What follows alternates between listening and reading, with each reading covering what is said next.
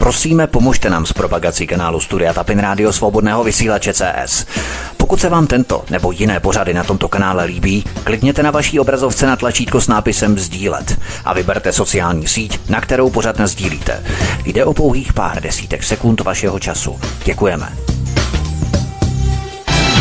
Příjemný, krásný, dobrý večer, dámy a pánové, zdraví vás Vítek na svobodném vysílači, posloucháte náš živý stream nebo kanál Odyssey. Ve všech případech vás zdravíme a přejeme krásný večer. Institut Aleny Vytázkové se v posledních měsících angažuje v řadě věcí, které se snaží dotáhnout do konce. Podal žalobu k soudu na nezákonné nařízení nosení roušek a respirátorů. V návaznosti s tím se připojil k ochraně lidských práv našich dětí v rámci výzvy Zachraňme naše děti, chráníme budoucnost a řeší stížnost ohledně ústavního soudu v rámci zrušení části volebního zákona. Probereme také nejnovější vývoj z pohledu česko-ruských vztahů a nezapomeneme zhodnotit i další události nad věcí a z lehce humorného pohledu. Právě humor začíná být v Česku vzácný doslova jako žafrán. A já už na svobodném vysílači vítám předsedkyni institutu Alenu Vytázkovou. Alenko, hezký večer. Hezký večer tobě i všem posluchačům. A vítám také soukromého detektiva a lovce šmejdů. Tak pozor, milí posluchači, aby ulovil i vás, kdo ví, kdo nás všechno poslouchá. Lovce šmejdů Zbyňka Prouska. Zbyňko, vítej, ahoj. Já zdravím posluchače, zdravím i, všech, i všechny ve studiu. My budeme ty naše pořady rozdělovat na tři základní bloky. Jednak budou reakce posluchačů na minulý pořád, případně nějaké doplnění nebo dotazy a tak dále. Druhý blok se bude týkat toho, co je nového v institutu Aleny Vytázkové a třetí blok budou tvořit informace za poslední měsíc těch nejdůležitějších událostí, které se staly tak za poslední měsíc. Tak to budeme postupovat v dalších pořadech, které budeme natáčet přibližně každý měsíc se Zbyňkem a Salenkou. Tedy vaše reakce, doplnění dotazy v prvním bloku, potom co nového v institutu Aleny Vytázkové a komentář k nejdůležitějším událostem za poslední měsíc. A protože tímto pořadem zahajujeme tuto sérii, logicky z minula žádnou reakci od vás, milí posluchači, nemáme, protože tohle je první pořad. Přikročme tady hned ke druhému bloku, jak si nebo k druhé sekci, co je nového v institutu Aleny Vytázkové. Co institut dělal, co začal, co skončil, s jakými informacemi přišel, co se podařilo, co se nepodařilo, co se povedlo a nepovedlo a tak dále. Téměř každý z tvrdé alternativy nesouhlasí s nošením dusítek na ústech, protože roušky neslouží k ochraně, ale tvoří primárně symbol držte ústa holoto, nefrflejte a poslouchejte naše pokyny. Ovšem institut ale nevytázkové nelení a podal v této věci žalobu k soudu. Pověz nám o tom něco víc, Alenko. Co to vlastně za žalobu a na jakém základě ta žaloba vlastně stojí? Já bych možná jenom ještě doplnila ten úvod. Pan Zbigněk Prouzek, kromě toho, co byl představen, tak ještě je člen výkonné rady Institutu Aleny Vytázkové. A, a to si musím popravit ještě v tom. Tak, takže, takže bych to ještě doplnila.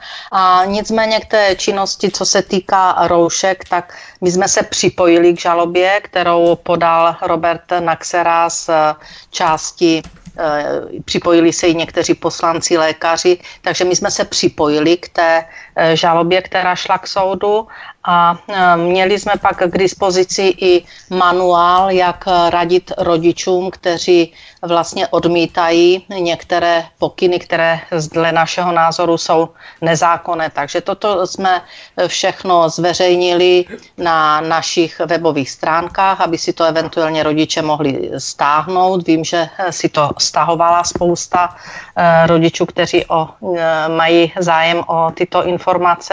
A ten první krok krok žaloby. Vím, že eh, nejvyšší správní soud to předal na soud do eh, Prahy a v této chvíli ten výsledek neznám. Takže tam ten postup, eh, to, co nutí děti, aby nosili roušky, aby se nechávali testovat, aby byli omezováni ve školní docházce, tak k té žalobě jsme se připojili. Nicméně eh, zkušenosti, které dostáváme od rodičů, já jsem k tomu napsala krátkou zprávu, jaký to má smysl, to testování dětí, těch eh, mrňat, tak oni, když mají testovací, oni se naučí, oni jsou takový učenliví, že, jako děti. Eh, takže oni mají testovací den, osmiletý chlapec, jo, přijde, přijde do školy, má testovací den, on to už umí si pošťárat v tom nosíku, už umí nakapat ty kapky, už mu to ukáže. Nicméně eh, těch uplynulých eh, týdnech, kdy bylo hnusné počasí, sněžilo, břečka, jo, hnusně, tak přijde v té bundičce, čepici, rukavičkách, botech do třídy, jako všechny děti. Tam se všichni svorně testují. Eh, když mu vyjdete za tu čtvrt hodinku má, že mu ukáže, že je negativní, tak teprve může jít do šatny, tam se převlíkne do těch bačkůrech a vrací se do té třídy, kde byl nejdřív v těch Eh, botech a v těch bundách. Většinou všechny děti projdou testem, eh, takže všichni se vrátí do třídy, paní učitelka projde testem a pak sedí těch 4-6 hodin podle toho, jakou mají délku vyučování v těch rouškách se zakrytým nosíkem a tady ta logika už jde pak úplně mimo. Tady se musíme zeptat, tak jsou ve třídě všichni očkovaní, vrátí se teda do zaneřáděné třídy, že? protože tam jdou přímo z ulice nejdou přes tu špinavou zónu, přes šatnu, jako normálně, když jdou do mm, vyučování. Tam se otestují, v té vteřině jsou všichni otestovaní, sedí pak všichni ve třídě a musí mít roušku. Tak pak už je tu jediná otázka. Proč? Tak, aby někdo vydělával buď na testech, nebo na rouškách, anebo jenom ničil zdraví děti, protože já už tomu nerozumím. Ideálně na obou, aby se vydělávalo na rouškách i na testování. No.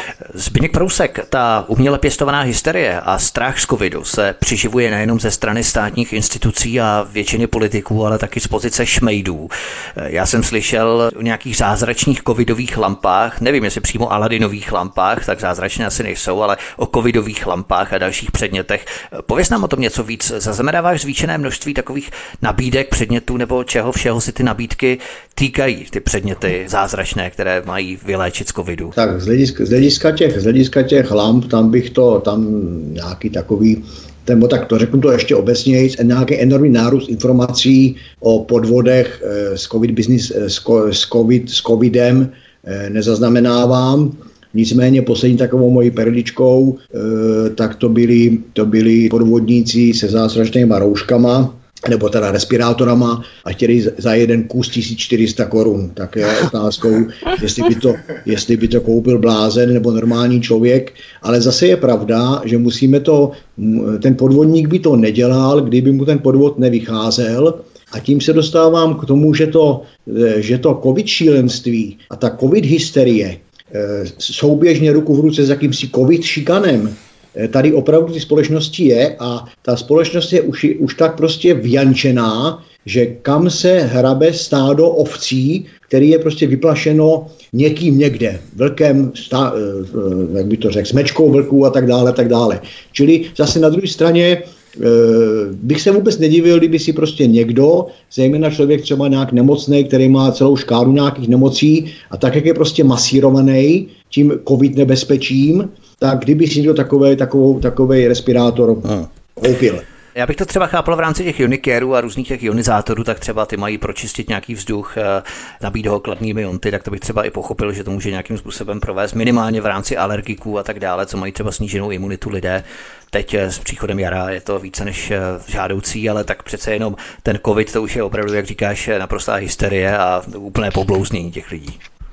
No tak čím větší hysterie a čím větší poblouzení lidí, čím větší, čím vě, tím větší šance podvodníků na jakýkoliv úspěch. Ale já bych ještě chtěl, chtěl navázat na to, eh, co řekla paní Vytázková, nebo to, o čem se zmiňovala paní Vytázková, to znamená o těch, o těch dětech. Já eh, osobně děti nemám, ale vnímám tady tu oblast toho, toho prostě covid šílenství, nebo jak to nazvat, eh, covid masírování, covid šikany jako takovou nejcitlivější, protože opravdu ty děti si myslím, že je taková hm, zvlášť zranitelná skupina, tak jako se v kategorii šmejdů zastávám třeba lidí invalidních, nemocných nebo přestárlých, tak tady v tom covid šílenství bych se zastával právě těch dětí.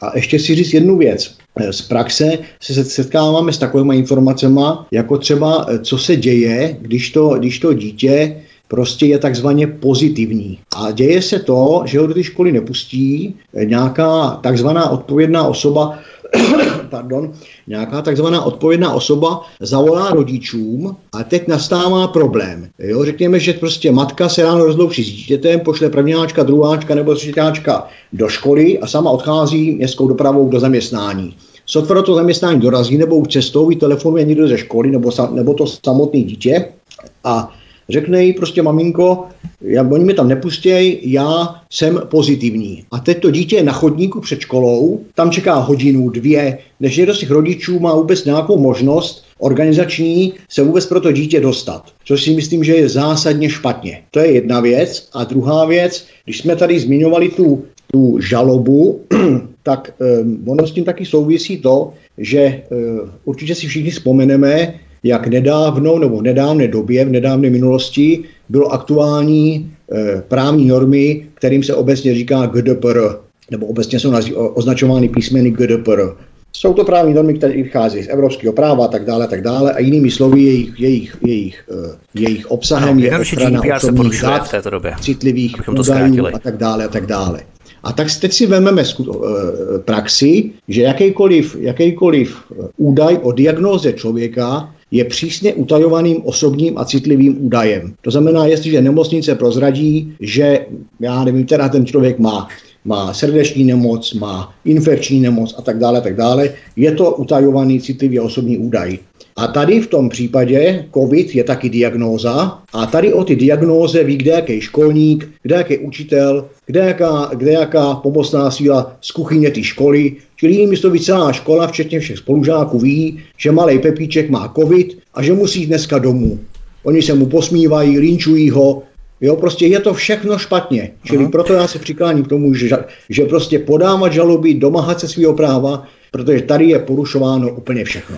V rámci porušování práva, to je velmi důležité, na to bych navázala Alenko, ministr zdravotnictví Petr Aremberger přivaroval, že se roušek nezbavíme ani v létě. Odkaz číslo jedna v popise pořadu na Odyssey. Dokážeš si to představit, co si oni dovolují pro boha? Protože to už je opravdu nenormální tohle, to jsme vlastně nezažili ani minulé léto. Oni si dovolují to, co je jim dovoleno. Já jsem někde zaslechla, že pan ministr, když měl nějaký, nějakou debatu, eh, tak sdělil, že prostě ví, ví že nějaké jeho, nějaké jeho kroky, že jsou v rozporu se zákonem, nebo roz, kroky vlády, a že počkají, až jak rozhodne soud, no a pak to změní. Takže takový je přístup, prosím, vlády, takový je přístup zákonodárců, protože na jedné straně Eh, by měli hájit to, co mm, dovoluje ústava a zákony. A když zákonodárci vidí, že vláda je porušuje, tak mají navrhnout eh, nedůvěru vládě. To, to je přece, jestli vláda neustále porušuje zákony a čeká, jak rozhodne soud a ví, že je porušuje, tak přece tu máme další instituce, jako je parlament, senát, ale tady se to týká parlamentu, který může vyslovit nedůvěru vládě, hlasování o nedůvěře vládě, protože porušuje zákony. Teď to je přece šílené. Co se tady právě odehrává v rámci koalice spolu, to znamená ODS, TOP 09 a Lidovci, tak eh, ti chtějí odvolat vládu a hlásají, ale to už, že by, to už, ale to, to už měli před půl rokem. Začátku července. Ano, ale tady je otázka vlastně, kdo by tady byl rokem, jiný. Protože, protože, protože, protože ne, já, já teď beru, že přece vláda si nemůže dovolit porušovat zákony. A ještě říct, že si to skoro myslí a počkají, až jak rozhodne soud. Ano, tak to pak, kde to žijeme, tak je to anarchie úplně nejvyššího kalibru. To je sice pravda, ale pokud by přišli Piráti stán a nějací další demožumpy, tak v podstatě by to tady bylo ještě horší. Tak ono si nevybereme. V podstatě tady žádnou autentickou opozici vlastně nemáme, že? Protože je tu rozpad společnosti. A to mám říkat, že tu není nikdo lepší, tak to necháme tady toto, protože to je méně horší Prostě já to beru teď, že porušují zákony, trvale je porušují, omezují lidská práva, hmm. přivádějí zemi do ekonomických e, problémů trvalých, protože z toho se nevyhrábeme ani za dvě generace. A e, ta opozice si hraje jenom nějaké předvolební hry. Ta, tento krok měli už udělat před půl rokem. Teď před volbama, jako je to zase nějaká hra. Ale Prostě ta záležitost ano, ne. Čistě technicky prostě odvolat vládu v případě porušování zákonů. To je více než logické. Zbyněk Prousek, to špejlování se samozřejmě rozšiřuje i do zaměstnání, pomalu se tím začne podmiňovat vstup do jakýchkoliv státních i soukromých budov. Dokonce ministr zdravotnictví Petr Arenberger se nechal slyšet hned druhý den po jeho nástupu, že chtěl omezit počet lidí v setkáváních venku i uvnitř na dva, odkaz číslo dva v popise pořadu na Odyssey. Oni jsou doslova v tranzu, je to takové utažení šroubů o dva vruty. Když lidé budou hodně řvat, tak o jeden vrut povolíme, ale výsledek utažení šroubu o jeden vrut. Což se samozřejmě ukázalo i třeba s těmi kadeřníky teď, jak se to řeší, to je opravdu tristní zbeňku. Ano, je to, je, to, je, to, je to tak, je to opravdu žalostný, co se tady děje.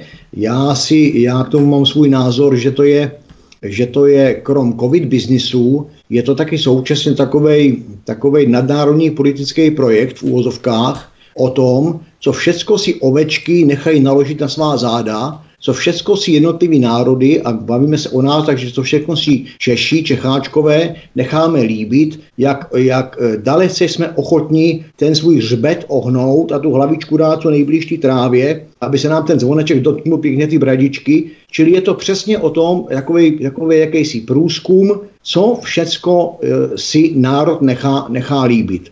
A z mýho úhlu pohledu bohužel, bohužel hodně. Co se týče samotného ministra zdravotnictví, eh, já jenom eh, je pro mě jako pro řadového občana, teď je jedno, jaký mám iniciativy, jaký mám aktivity, ale jako pro řadového občana je pro mě s podívem, že to je za strašně krátkou dobu čtvrtý ministr. Prosím vás, čtvrtý ministr zdravotnictví tady něco řeší. Já bych řekl, že to je že, že, ty, že ty díly pat a mat jsou, jsou ještě, ještě smysluplnější než práce ministru zdravotnictví. My tady máme pana Primulu, pak, tam, pak ho vystřídáme dalším, pak ho vystřídáme dalším a, a výs, skutek utek. Čili i to je signálem o něčem, co bych řekl, že určitě není dobře. E, potom, když tady zaznělo, že tato vláda si dovolí, co je jí dovoleno, já bych to ještě, ještě trošku rozšířil o moji myšlenku, že tato vláda si dovolí i to, co jí dovoleno není. Eh, připomeneme třeba, že, že nedávno sněmovna neodsouhlasila nějaký ten nouzový stav nebo výjimečný stav, nebo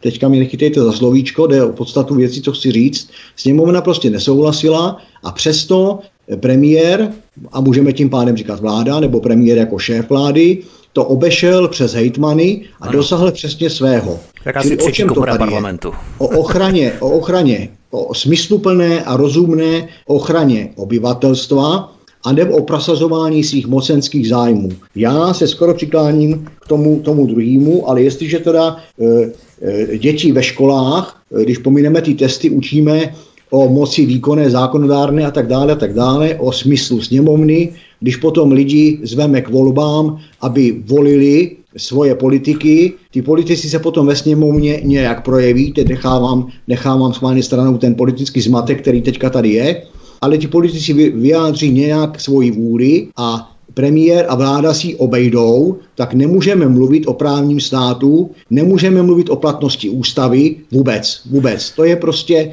nechci říct anarchie, ale je to prostě bordel. Tak a na to navážeme v rámci dalšího tématu, protože v rámci nedodržování zákonu tady vlastně můžeme mluvit o čemkoliv a v podstatě vždycky se dotkneme z nějakého úhlu nedodržování zákonu a to právě se dotýká toho následujícího tématu, ke kterému právě teď směřujeme. Alenko, Institut Aleny Vytázkové podal stížnost na Pražské vrchní státní zastupitelství, protože vám neodpověděli na otázky v souladu se zákonem číslo 106 eh, svobodnému přístupu k informací. Jedná se o kauzu ústavního soudu, konkrétně zrušení části volebního zákona. Na co jste se přesně dotazovali, Alenko? My jsme se ptali podle zákona 106 na vrchním státním zastupitelství, zda zahájili nějaké úkony trestního řízení právě ve věci e, možného korupčního jednání e, ústavních, některých ústavních soudců a předsedy ústavního soudu. Tak, jak to naznačil veřejně pan premiér Babiš a následně ministrině spravedlnosti Benešová. Eh, na to jsme nedostali v zákonné lhutě odpověď, takže jsme eh, napsali stížnost, dostali jsme odpověď, že eh, prostě podle nějakých těch předpisů zákonu, nebudu to všechno číst, nemusí sdělovat, když na tyto věci nemusí odpovídat. To znamená, že máme podezření, že tam nějaké šetření probíhá. Nicméně Pokud to nebylo mm, trestným činem, tak jak to naznačil pan premiér Babiš a paní ministrině Benešová, že za to mohli něco dostat, u pana předsedy ústavního soudu Rycheckého naznačil pan premiér něco o prezidentské volbě. Eh, budoucí prezidentské volbě, které by se měl zúčastnit jako kandidát pan Rychecky. Eh, takže mm, pokud by to nebyla pravda, a ti dva si to vymysleli, tak pak pravděpodobně bude muset začít eh, státní zastupitelství konat zase vůči těm dvěma, že vyvolali vlastně poplašnou zprávu, když veřejně sdělili takováto obvinění vůči ústavnímu soudu, který je garancí ústavnosti vlastně a dodržováním zákonu. Takže bude to ještě určitě zajímavé, tak budeme v, tom, v těch dotazech pokračovat. Nicméně pokud tam běží nějaké šetření, tak je jasné, že nám státní zastupitelství na tu 106 odpovědět nemusí. Zbigněk Prousek, my se tu sice bavíme o rycheckého družině, o části volebního zákona, o pětiprocentní hranici pro více združených stran do volební koalice, nicméně čistě hypoteticky. Co kdyby Miloš Zeman, a možná to je otázka pro vás oba, potom se k tomu třeba bude chtít mhm. vyjádřit Alenka, pokud uh, budeš chtít, i když se třeba ty volby budou konat předčasně anebo v regulárním termínu, tak v obou dvou případech co kdyby Miloš Zeman po volbách efektně obešel rycheckého družinu tím, že bude postupovat přísně v dikci ústavy, ve které se praví, že Prezident republiky pověřuje sestavením vlády vítěznou stranu ve volbách. Co to znamená? Znamená to, že v ústavě není nic psáno o koalici, ale o vítězné straně. Takže i když bude Andrej Babiš na druhém místě, pokud by zvítězila ta neobolševická sebranka Pirátů a stanů, kteří chtějí zvedat daň za nemovitosti a tak dále, tak Babiš jako vítězná strana bude první, protože to bude strana, nikoli koalice. Myslíš, Zbyňku, že je takový scénář reálný? Realistický, že by takto vlastně Zeman striktně nebo rigidně dodržoval dikci ústavy? Já odpovím tak trochu položalostně a polohumorně. V České republice je možné všechno. já, si, já si myslím, že pan prezident Zeman, e, ať je to, jak je to, tak rozhodně je to chytrý člověk, chytrý chlap, a myslím si, že se rozhodne, že se rozhodne moudře. Konec konců národ od něj, od něj očekává moudrá rozhodnutí takže si myslím, že, to, že by se takto rozhodnout mohl. Nejsem teda ústavní právník, ale tím spíš říkám, že, to, že tato možnost není vyloučeno, protože souhlasím s tím, že ústavy se hovoří o vítězné straně a o žádné koalici.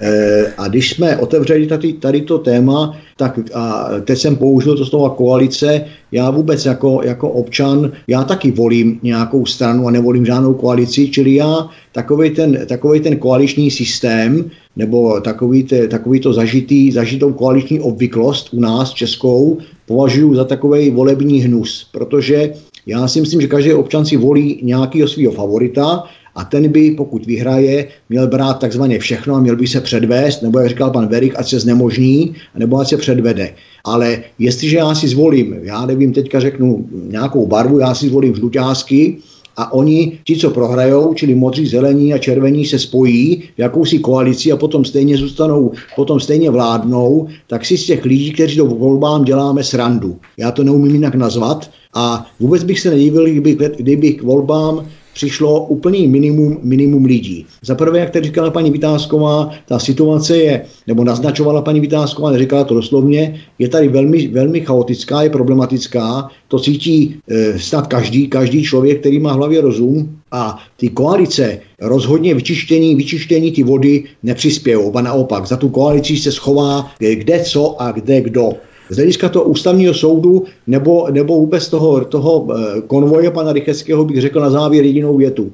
Já e, z mého pohledu ten ústavní soud v trestních kauzách a vůbec těch justičních kauzách selhává každým dnem, ale o to více hrabe do politiky. A to si myslím, že je taky špatně. Tam ten má v názvu ústavní soud a ne politická organizace. Zbytěk Prousek, Alenko si stěžoval na to, že ústavní soud vstupuje do politiky, což je právě to, co by se dít rozhodně nemělo. Nicméně, jaké je tvoje stanovisko ohledně možného postupu Miloše Zemana v souladu tedy s ústavou a jejím striktním dodržením? Já jsem si naprosto jistá, že pan prezident bude pověřovat vítěze voleb stranu. Koho si má vybrat v té koalici? To, jak se koalice dohodne. Já jsem si jistá, že si bude vybírat stranu, která eh, vyhraje volby a když eh, to vezmeme, tak těch stran není tolik, eh, které jdou samostatně do voleb, nejdou v koalici, takže to klidně může být i SPD. když, když to řeknu eh, jako v nadsázce, protože ze stávajících parlamentních stran do posudou samostatně do voleb ANO, SPD a KSČM. Pokud, pokud eh, vyrazí nějaký černý kůň vzadu, který není v parlamentu, eh, v, v této chvíli strana, myslím, a vyhraje volby nebo bude mít eh, vysoký počet, tak je možné, že eh, pan prezident pověří tady tohoto nového úplně vítěze voleb. Ještě Hamáčkovou sociální demokracii si zapomněla, pokud je, se vůbec dostane do parlamentu. Je, tak to, to se omlouvám. To Možná s nimi už nepočítáš třeba, jo? Já nevím. Ne, to, to, mě, to, mě, to mě nějak vypadlo, to se omlouvám těm slušným členům eh, ČSSD, těm ostatním ne. A samozřejmě ti snad měli laškovat s nějakou koalici, aspoň jsem zaslechla, ale pak to vzdali, takže těch stran není tolik, které, které e, nepůjdou e, v koalici do voleb. A ano, teď bude určitě mít výhody i nevýhody. E, výhody v tom, že pan premiér má možnosti těch drobných dárků, jako jsou mm, přilepšení důchodcům a různě. A na druhé straně má problém s nezákonným, protože to je nezákonné, když to je odmítnuto, e, dotace ve výši několika miliard, tak jak to ohodnotil Evropský, e, Evropská komise, takže tam má ještě problémy tohoto rázu. Už si myslím, že že eh, tam bude mít plusy i minusy, které ho v těch volbách buď zvýhodní nebo poškodí.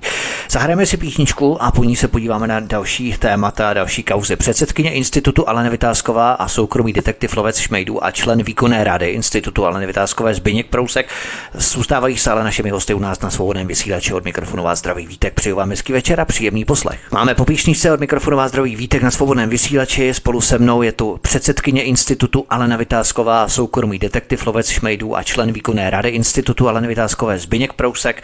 Pojďme na další kauzu a to možné maření spravedlnosti okresního státního zástupce v Karviné. To je velmi zajímavé. Tady jde o možné nadržování pachatelům trestní činnosti přímo okresním státním zastupitelstvím podezření na nedůvodné trestní stíhání. Jaká je geneze toho celého příběhu, Alenko? My o této kauze teda pravidelně informujeme v těch našich informačních blocích, které dáváme taky na web. Takže v této chvíli ta kauza, když se k nám dostala na stůl, eh, tak eh, jsme se dotazovali vlastně nadřízeného eh, státního zastupitelství, které to po nějaké době odložilo s tím, že nelze vyhodnotit, protože tam už proběhl soud, který sice na to upozornil, že tam jsou podivnosti. A v té tam vlastně šlo? My vlastně vůbec nevíme ten základ, co tam vlastně šlo. To už vlastně se napojujeme někde prostřed, ale vlastně nevíme ten začátek, jo, o co tam vlastně šlo. tak, tak začátek je, že nám přišel od odborářů dopis, který šel jak na státní zastupitelství, tak na další organizace. My jsme ho dostali v kopii a tam upozorňovali, že byl jeden člen uh, představenstva jedné společnosti, městské společnosti v Orlové, její místopředseda, Eh, odsouzený nevím, k, nějak, k nějakému trestu podmíněnému a ti ostatní členové ne. Eh, s tím, že tam byla schválena nějaká smlouva na reklamu, na nějaké, eh, na nějaké jejich sporto, na nějaký sportovní areál, Aha. kde ty reklamy byly. A ti si stěžovali, že pokud měl, byl odsouzený ten jeden, tak měli být souzeni všichni Eh, čtyři, protože eh, ve schodě nějak jednali a že to vypadá, že se chtěli toho jednoho člena zbavit, tak na něj udělali tady tuto, tuto kauzu. Nicméně částečně na to upozornil i soud při svém rozsudku, kde, který ho odsoudil, že to neměl dělat, tady tuto smlouvu podepisovat ale že tam ti ostatní jako nebyli stíháni vůbec. Čili na to krátce upozornili v tom rozsudku, aspoň jsme to takto, tuto informaci obdrželi. A e, takže jsme se dotazovali, zda skutečně nedošlo e, buď k maření spravedlnosti, že nebyli stíháni ti ostatní členové představenstva, a nebo byl stíhaný ten jeden jako ve vykonstruovaném činu. No a to nadřízené státní zastupitelství to pak vyhodnotilo, že tam už padl rozsudek, takže už do toho nemůže zasahovat, aby nějakým způsobem hodnotili, proč státní zástupce postupoval tímto způsobem. No a my jsme se nespokojili a samozřejmě se dotazujeme na, eh, u nejvyššího státního zástupce, protože jsme dostali informaci, že ty materiály obdrželi eh, také, tak se nás zajímalo, jak s tím naložili. No a dostali jsme žádost o prodloužení lhůty a nejvyšší státní zastupitelství vlastně prověřuje celou záležitost, jestli tam nedošlo skutečně k nějakému pochybení. Takže jsme teď ve fázi, že ten závěr nemáme. Ale pilně jako včeličky jdeme krok za krokem k cíli, aby buď, eh, když se maří spravedlnost, tak ten, kdo ji maří, by měl být potrestán, to je státní zástupce.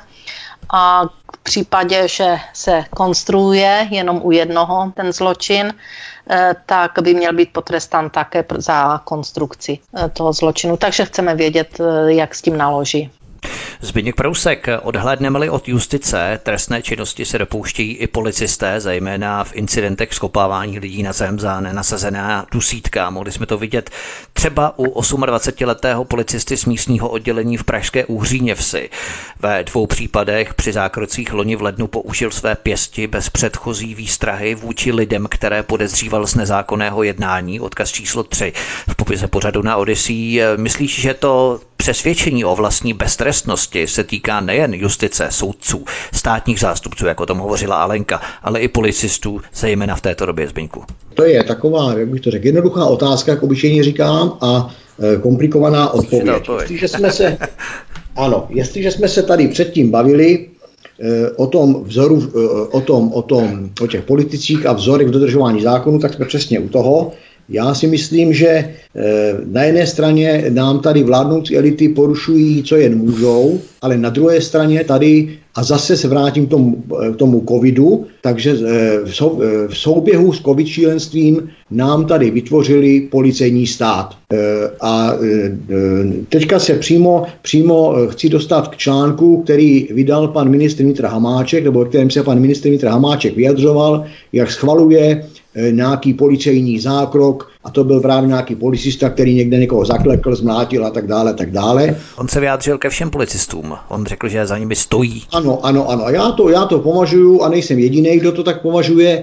To je přesně ano, to je, bavíme se o tom samém vyjádření a já to považuji a hodně lidí se mnou za jakousi zelenou právě tomu, tomu, mm, tomu takovému policejnímu násilí. Konec konců, vemu to odzadu, 1. května náměstek policejního ředitele České policie ožrali jako prase, jede po dálnici, Jo, opět střední Čechy, takže my tady máme e, opilýho starostu, který se tady vozí, my tady máme na, e, náměstka policejního ředitele Českého, který se tady vozí. Já jsem nedávno podával stížnost na, na na zběsilou jízdu policejního auta ve městě Mělník. Prostě ono je toho, ono je toho moc. My tady máme ohrožování zbraní policistou, my tady máme policistu, který doma e, týral manželku, spali do pračky a mlátili pěstmi a tak podobně a podobně. Čili můžeme se dostat k tomu, jak, jaká je vůbec kvalita policistů, když teď pomineme tu odbornost a vůbec ten přístup k, k plnění úkolů policie, tak jaká je vůbec kvalita, e, taková ta morální, kde máme nějaký psychotesty, kde máme nějakou prostě nějaké posuzování a hlavně kde máme odpovědnost.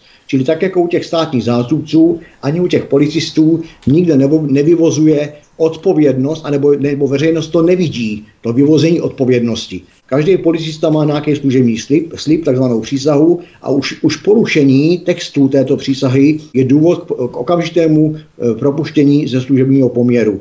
Nevím o jediném případu, že by se tak stalo a určitě se tak nestalo ve, střední, ve středních Čechách. Čili to je tady to. Já si myslím, že e, celkově to sklouzává k tomu, že ta policie velmi ráda se zviditelňuje na, tak, na takzvané bagatelní delikvenci, čili hony na rouškaře. E, já jsem sám byl, viděl scénu, kdy prostě tři tři policisté, eh, jak bych to řekl, hrdině, hrdině zasahovali vůči stařence s chodítkem, že nemá roušku. Eh, zajímalo by mě, jestli by tak hrdině zasahovali proti skupině Romů nebo Ukrajinců, ale to je, to je už taková moje spekulace, nebo si na to musím odpovědět sám. Ale fakt je, že eh, opravdu čím dál víc a každý dnem auto v rámci činnosti institutu, institutu Aleny Vytázkové to vidíme, řeknu, takřka denně, a to nepřeháním, z dopisů lidí, kteří nám píšou po mailech, e, listinné dopisy, e, prostě různé vzkazy a podobně, telefonáty, tak vidíme dnes a denně, jak prostě jdeme, jdeme takzvaně z kopce, jak to jde do černého. E, ta policie už není tou policií, co bývala, už nechrání ten veřejný zájem, jak má napsáno, už neslouží veřejnosti, jak má napsáno v zákoně, myslím, že v prvním nebo druhém paragrafu, že policie České republiky je službou veřejnosti, ale už je službou buď panu Hamáčkovi, nebo službou, anebo vazalem policejního státu a dostáváme se prostě někam jinam. Takže eh, odpovídám tak nějak trošičku obecně, ale myslím, že ten posluchač se v tom nestratí, o co mi jde. Takže eh, a díky tomu, že selhávají i státní zástupci, tak se dostáváme právě k tomu, že každý si dovolí, co je mu dovoleno, čili policie si, do, si dovolí nebejt policií v tom pravém slova smyslu, přes státní zástupci také nejsou ochránci spravedlnosti v tom pravém slova smyslu, ale vyrostla, vyrostla nám z nich sekta, která se vlastně, která se vlastně vymýká jakémukoliv dozoru, která se vymýká jakékoliv odpovědnosti a v podstatě dělají si, co chtějí. A jak jsem říkal tuhle v našem pořadě, nemyslím si, že by, že by se blejskalo na lepší časy, protože pokud budeme mít e, bermudský trojuhelník, Bradáčová, Zeman, Ištván, tak se nám spravedlnost bude opravdu ztrácet jako v tom trojuhelníku v tom moři. Právě v rámci té spravedlnosti teď se vypravíme, protože na to navážeme, Alenko. Ten rozklad a zahnívání práva a spravedlnosti v Česku je vážně tragický a je to doslova hnůj, protože třeba muž z Klatovska si lonivé foliovníku na zahradě před domem vypěstoval šest kytek marihuany, aby si mohl vyrobit mastičku na bolové koleno. A ještě než je ale stačil zpracovat, vlítla k němu na udání souseda kriminálka. Odkaz číslo čtyři v popise pořadu na Odyssey.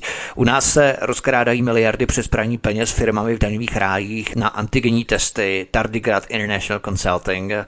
To je firma, kterou eh, proloboval Jan Hamáček eh, z ČSSD na vnitru. Další řetězce firem, tunely, teď třeba reportéři Info.cz našli u Pražské sapy, u té tržnice Pražské sapy, tajnou dílnu, kde větnamští dělníci na koleni přebalují antigenní testy na COVID. Ty testy rozbalují a znovu je zabalují a odhalili ti novináři z Info.cz, že pracují pro jednu z největších státních dodavatelských firm, firmu Goodmesk. Odkaz číslo 5 na Odyssey v popise pořadu. Dějí se nám tu pod okny takováto svinstva, ale česká justice dusí chlápka s bolevým kolenem a šesti kitkami marihuany. Kde to pro boha jsme? To je právě přesně ten rozklad, o kterém Zbigněk eh, hovořil, Alenko. Jak na to odpovědět, když se tím zabýváme denodenně a eh, skutečně, jak Zbigněk před chvíli řekl, jde to čím dál hlouběji do větších eh, a větších problémů, které ministerstvo spravedlnosti pochopitelně nechce řešit. Já vám řeknu jenom dva příklady. Jeden ze včerejška eh, psala mi paní mail, eh, dva roky, osm měsíců byla ve vazbě, aby byla následně zproštěna viny. To je strašný. No, zproštěna viny už pravomocně, proto se mi odvážila napsat, že se ne, protože byla zproštěna teď nedávno, takže se mě odvážila napsat, že je zproštěna pravomocně a peklo, které si zažila, tak to ten, kdo to nezažil, si nedokáže představit. Takže to je jako jeden příklad ze včerejška, jo, kdy jsem dostala takový mail. A teď vám řeknu další případ, protože aby si všichni posluchači uvědomili, že se to může jim stát dneska, když půjdou do obchodu si koupit minerálku. To se stalo jednomu našemu hm, hm, klientovi, když to tak řekneme, pan MC který eh, byl začen v obchodě s potravinama, želízka, od, odveden do vězení s tím, že nenastoupil výkon trestu. Eh, věznici se eh, opakovaně řekl ano jméno, že, že přece nemůže být ve vězení, když nebyl obviněn, když nebyl u policii vyslýchan, když nebyl obžalován, když nebyl u soudu, když není rozsudek. Celkem jako logické otázky nicméně to nezajímalo v té věznici. E, prostě jste ten a ten, ano, datum narození, no to je, jiné to nám nesedí se spisem, tak se přeškrklo údajně. Jo, to mám z, z toho dopisu od pana MC. Um, takže říká, přeškrkli datum narození a zůstal ve vězení.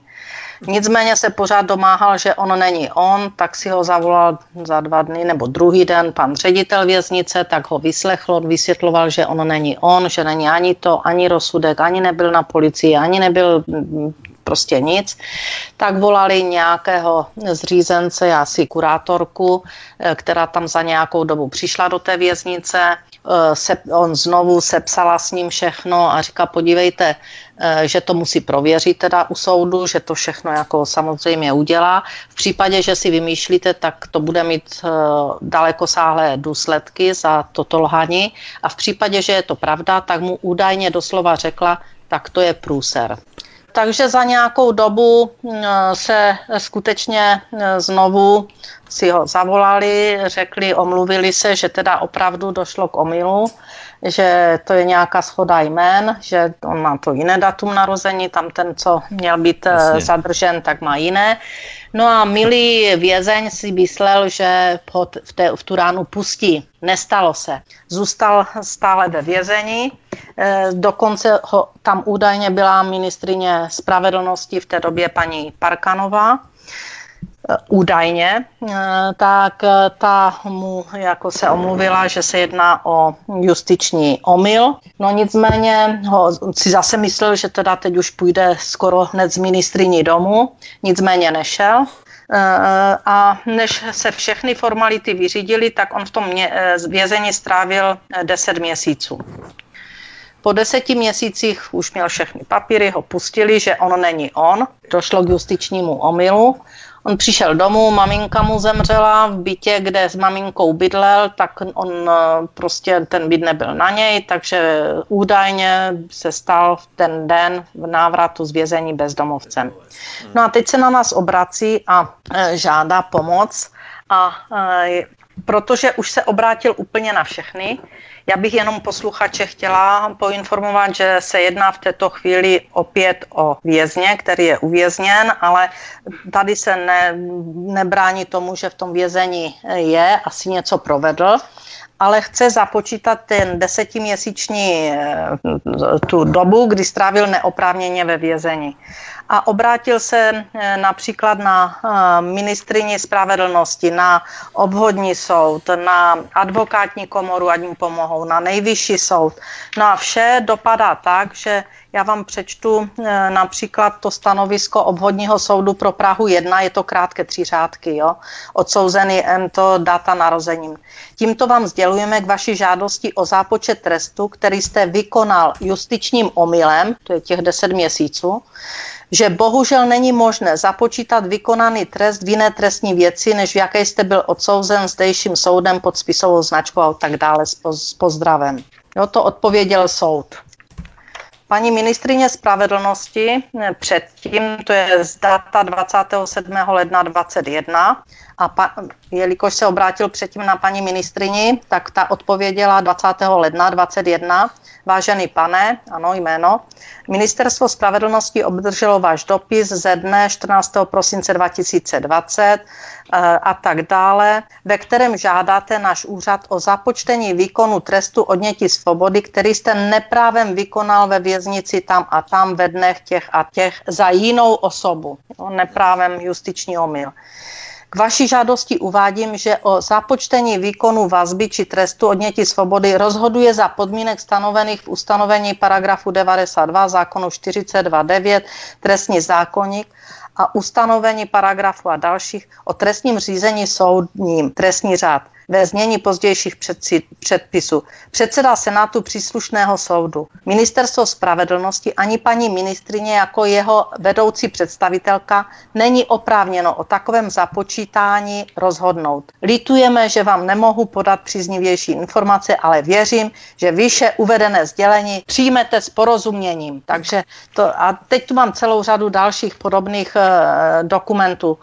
E, tak já bych jenom na tom chtěla ukázat, že do vězení nebo na šikmou plochu, pravděpodobně se tím vězněním dostal na šikmou plochu ten, ten pán, eh, tak vás mohou uvěznit, splést si vás úplně s někým jiným a než se dostanete ven, tak to trvá 10 měsíců. Pak vám nedají ani očkodnění, protože on nevěděl, o co má žádat a nemá žádat, on si myslel, že to je automatické, že ho dostane.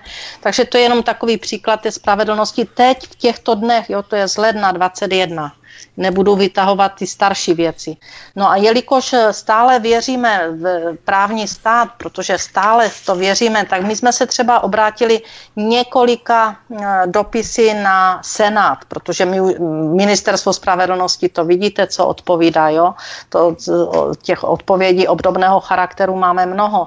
Takže jsme se obrátili na Senát, obrátili jsme se na předsedu Senátu pana Miloše Vystrčila, obrátili jsme se na předsedy výboru, jak eh, zdravotního, tak eh, právního tak výbor pro ústavně právní výbor, kde jsme je informovali, co se tu děje, jakým způsobem jsou porušovány práva. A pan, chtěli jsme, ať nás přijmou, chtěli jsme předložit důkazy, chtěli jsme, aby lidé, kteří skutečně poškozeni byli tímto státem, co, jak vlastně končí pak, když už mají i ten pravomocný rozsudek, že nic neprovedli, že, že byli sproštěni v plném rozsahu.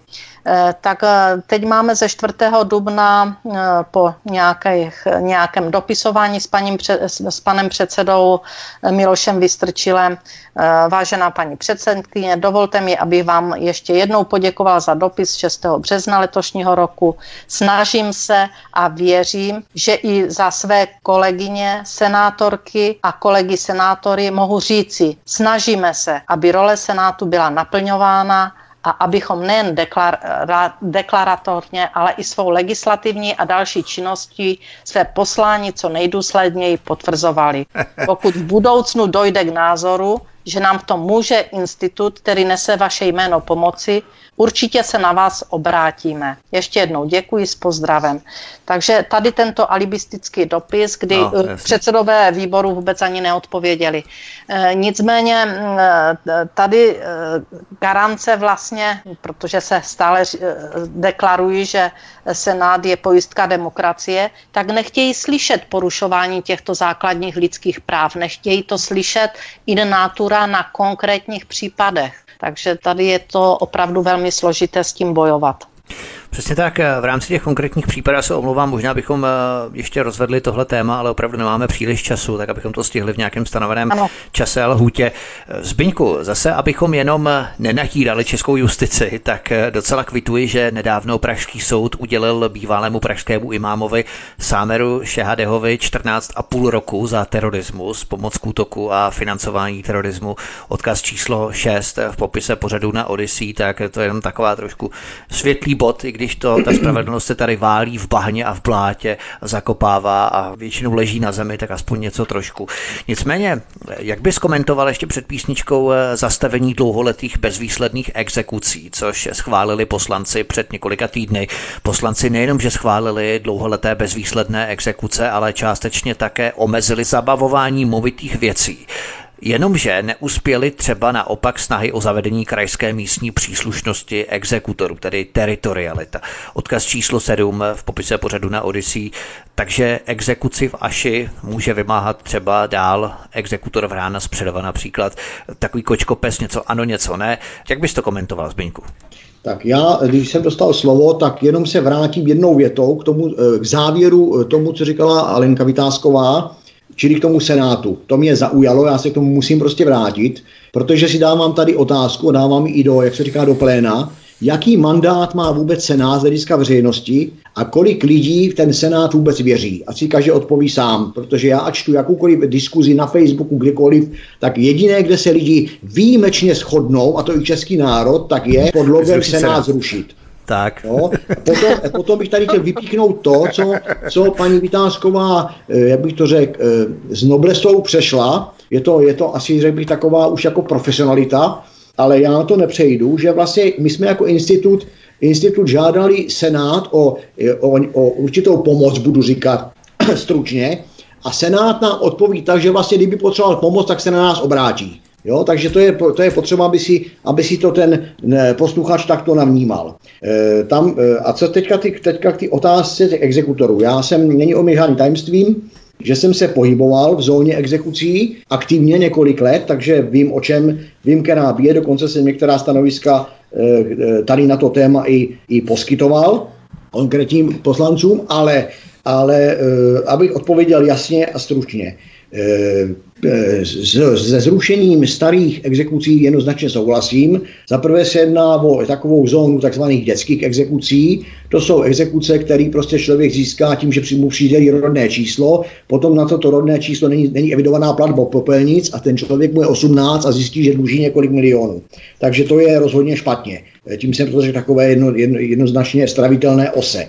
Druhá věc jsou, jsou mobiliární exekuce, které pochopitelně podle exekučního řádu byly mnohdy, byly mnohdy postaveny zcestně a i v tom se dělá jakýsi pořádek. A co úplně bych jakoby nezdílel žal, nezdílel bych žal nad tím, že neprošla takzvaná teritorialita exekutorů, protože já jsem zastánce právě toho, aby nebyla. Jo? Ona veřejná, taková laická veřejnost nebo široká veřejnost jako fandí ty, ter, ty, ty teritoriální, čili územní působnosti, ale prosím vás, dostávat, dostali bychom se tam, kde dneska máme státní zastupitelství a policii. Státní zastupitelství a policie má územní působnost, má územní odbory, e, jinými slovy státní zastupitelství má okresní působnost, policie má takzvaný, takzvaný Eh, takzvanou územní působnost, což je v podstatě double okresů. A tam, eh, tam evidujeme a vidíme denně právě ty problémy, protože ta teritorialita, ta má nejblíž k takzvanému klientelismu, kde ruka ruku myje. Přece nebude okresní policajt stíhat starostu města nebo hejtmana, Přece nebude okresní státní zástupce stíhat eh, ředitele okresní nemocnice a tak dále, a tak dále. Čili to je to jako v těch starých filmech, kde byla paní ředitelová, paní lékárníková, paní továrníková, paní vrchní policaj, policejní radová a tak dále, a tak dále. Čili tyhle ty lidi nám v těch okresech dneska vytváří jakousi sektu nepostižitelnou, a my bychom k tomu chtěli ještě přidat ty exekutory, tak to je právě špatně. Jestliže já bych jako věřitel si nechal vymáhat nějakou pohledávku po nějakým Frantoj Flintoj a vím, že ten Franta Flinta bude, bude řeknu teďka z Berouna, tak si určitě, určitě to vás ujišťuju, ne, ne, nevezmu k vymáhání ty pohledávky exekutora z Berouna, protože nemám záruku, jak se zrovna ti dva kluci zdají, jak chodí večer spolu na pivo. Já mimo jiné tady mám zrovna dvě nebo tři fotografie, s kterými jsem minulý týden pracoval, kdy právě okresní exekutor Mělník popíjí pivo s kmotrama šmejdího biznisu, tak jak potom ti, jak potom ti poškození tím šmejdím biznisem, kteří v občanskoprávních sporech vymáhají své škody na po exekutorovi a nedej že to vymáhá exekutor z Mělníka, co asi může takový exekutor vymoc. No já vám řeknu už teď vůbec nic, nemá zájem. Ty se upíma večer poraděj, jaké zdůvodnění napíše a v podstatě dostáváme se k takovému scénáři, že napíše takové zdůvodnění a asi jako nám institutu nebo, nebo našim, říkala paní Vytázková, klientům, respondentům, pisatelům, informátorům, e, sděluje paní ministrně Benešová, Čili ona má, ona má, já tady mám několik těch dopisů, protože se jako, jako člen ty rady zabývám mimo jiné agendou e, korespondenční, tak mám tady takovou sbírku já tomu říkám básničky ministerstva spravedlnosti a to jsou básničky o tom, jak ministerstvo a nebo paní ministerně osobně nic nemůže, nebo nemá oprávnění, nebo nemá kompetence, nebo řídí pouze správní činnost ministerstva. Tady se opravdu nabízí potom otázka, k čemu takové ministerstvo spravedlnosti vůbec máme, když na té zóně spravedlnosti nemůže vykonat vůbec nic. A takto bychom se dostali právě k těm exekutorům. Čili ty mobiliárky, souhlasím na 100%, je potřeba je prostě eh, do nich navést smysluplnost, eh, z hlediska teritoriality, to jsem odpověděl, ale tady bych ještě řekl úplnou takovou, takovou preambuli myšlenkovou toho exekutorského řádu. Ona je otázka, proč v roce 2002 nebo kdy vůbec vznikl, proč vůbec ty, tu, tu exekuční pravomoc si nenechal stát na svých bedrech, tak jako i do roku 2000 řádově měl, než, než prostě skupina v čele s panem Podkonickým Jurajem hrdě vyrazila z zákonu o exekucích a exekutorské činnosti, protože ty peníze, které jsou tím chvostem, to znamená to takzvané příslušenství a náklady exekutora, to mohl být všechno stát. To za těch 20 let mohlo být všechno příjem, příjmem státu. Tady dneska na jedné straně premiér rozdává peníze jako eh, na všechny možné strany, ale tady mohl ten stát 20 let vydělávat. A to jsme nechali nahrabat do kapec soukromým exekutorům, kteří dneska jsou, někteří z nich jsou dneska těžcí milionáři, podporují, sponzorují fotbal, kde co, čili jinými slovy obrací peníze, dávají tam, kde si zase znova vrátí, jo, takové spirále prostě. Ale přesto, když se podíváme do občanského soudního řádu a exekučního řádu, tak najdeme, najdeme druhý exekucí, který zůstali státu a pak najdeme druhý exekucí, který, který jsou oprávněni dělat takzvaní, eh, takzvaní soudní exekutoři, jinými slovy jsou v úvozovkách soukromí exekutoři. A je to přesně o tom. Tam, kde ta exekuce je komplikovaná, prodražuje se, je náročná, zůstala státu, a tam, kde je relativně jednoduchá zablokování účtu a tak dále, a tak dále, tak se v letech minulých přeorientovala, přeorientovala do normy, která se říká exekuční řád. Takže jestli ano, někdo dělá pořádek, je to správně, ale z hlediska ty územní působnosti jsem zásadně proti, myslím si, že jsem to vysvětlil. Ano, to znamená analogicky bychom to připodobnili jako české dráhy a Pendolino, respektive RegioJet a tak dále, pokud eh, vyzobou lukrativní spoje Praha-Ostrava, Praha-Brno, Praha-Olomouc a tak dále a kotě hůlky ztrátové zůstanou právě těm českým dráhám, které prodělávají přesně něco podobného. Tak, přesně tak, eh, přesně tak. Alenko, chtěla bych si k tomu ještě něco doplnit v rámci toho Zbyňkova pohledu na teritorialitu, která je nesmyslná, která v podstatě zakonzervovává status quo v rámci klientelismu právě na jednotlivých okresech a krajích ještě. To, eh, Souhlasíš s tím? Mm, no, no, naprosto a eh, nemám k tomu co dodat, protože v této oblasti je skutečně Zbyněk kovaný a dělá to celou dobu a vychází to z jeho praxe a zkušenosti, takže k tomu nemám vůbec co dodat. Naprosto s ním souhlasím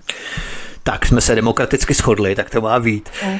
My si zahrajeme písničku a po ní se vrhneme na další témata, podíváme se na česko-ruské vztahy a další podružná témata v našem třetím závěrečném posledním vstupu našeho vysílání. Od mikrofonu vás zdraví Vítek na svobodném vysílači. Našimi hosty stále zůstává předsedkyně institutu Alena Vytázková a soukromý detektiv Lovec Šmejdů a člen výkonné rady institutu Alena Vytázkové Zbyněk Prousek. Hezký večer a pohodový poslech. Písnička je za námi, od mikrofonu vás zdraví Vítek na svobodném vysílači a spolu s námi nás dnešním večerním vysíláním provází předsedkyně institutu Alena Vytázková, stejně jako soukromý detektiv Lovec Šmejdů a člen výkonné rady institutu Alena Vytázkové Zbyněk Prousek. Prvním tématem v tomto třetím bloku, respektive druhém bloku dnes, ale standardně to bude třetí blok, to znamená události, které se přihodily, staly za poslední měsíc, ty nejdůležitější. Tedy prvním tématem v tomto bloku budou bez zesporu česko-ruské vztahy, které se dostaly na samé dno politické džungle.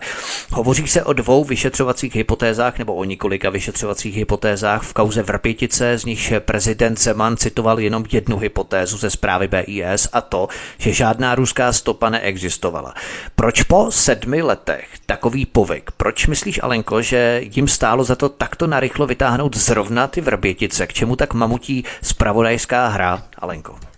Tak eh, ráda bych posuzovala, o eh, jak rozsáhlá je to spravodajská eh, hra a co zatím vším je, protože těch informací skutečně nemáme dostatek. Nicméně po 6-8 letech toto vytáhnout a tím způsobem, jak to podal premiér Babiš a pan Hamáček v tom sobotním večerním vystoupení v televizi, tak to lze hodnotit prostě za spochybnění vůbec eh, celé té kauzy.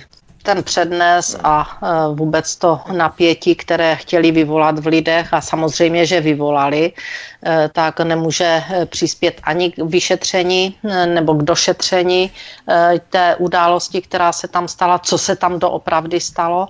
Já se domnívám, že je to na, by se to mělo řešit na úrovni mezinárodních nějakých institucí, které by měly zjišťovat, co se skutečně stalo, jestli tam byli eh, nějací agenti eh, zahraničních eh, služeb, anebo jestli se jednalo o zametání stop na šlapných min.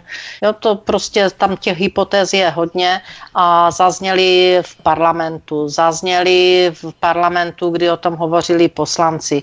Poslanci jsou lidé, které musíme vnímat všichni jako zákonodárce, takže mají právo se vyjádřit a mají také nejvíc informací, stejně jak má hodně informací pan prezident, protože má k dispozici všechny svodky, eh, ať už služeb, tak eh, různé materiály, ke kterým veřejnost přístup nemá. A to, co se teď odehrává, tak je to na pokraji vlastně eh, válečného stavu a to, že to je zahájení možné války, tak o tom bych skutečně, toho bych se obávala. Zbyněk Prousek, jaký je tvůj názor, co touto mohutnou spravodajskou hrou podle tebe kdo sledoval? Z pohledu jistého pálení mostů mezi Českem a Ruskem, kdy si to houšvička a sušinka Miloš Vystrčil chce rozdat s Čínou a národ baví výroky, že je Tajvanec, nebo ratlík Jakub Kulhánek s jeho afektovaným chlapáckým tenorem si to chce rozdat s ruskou jadernou velmocí, dává Rusku ultimáta, jinak jim paralyzují ambasádu, odkaz číslo 8 v popise pořadu na Odyssey.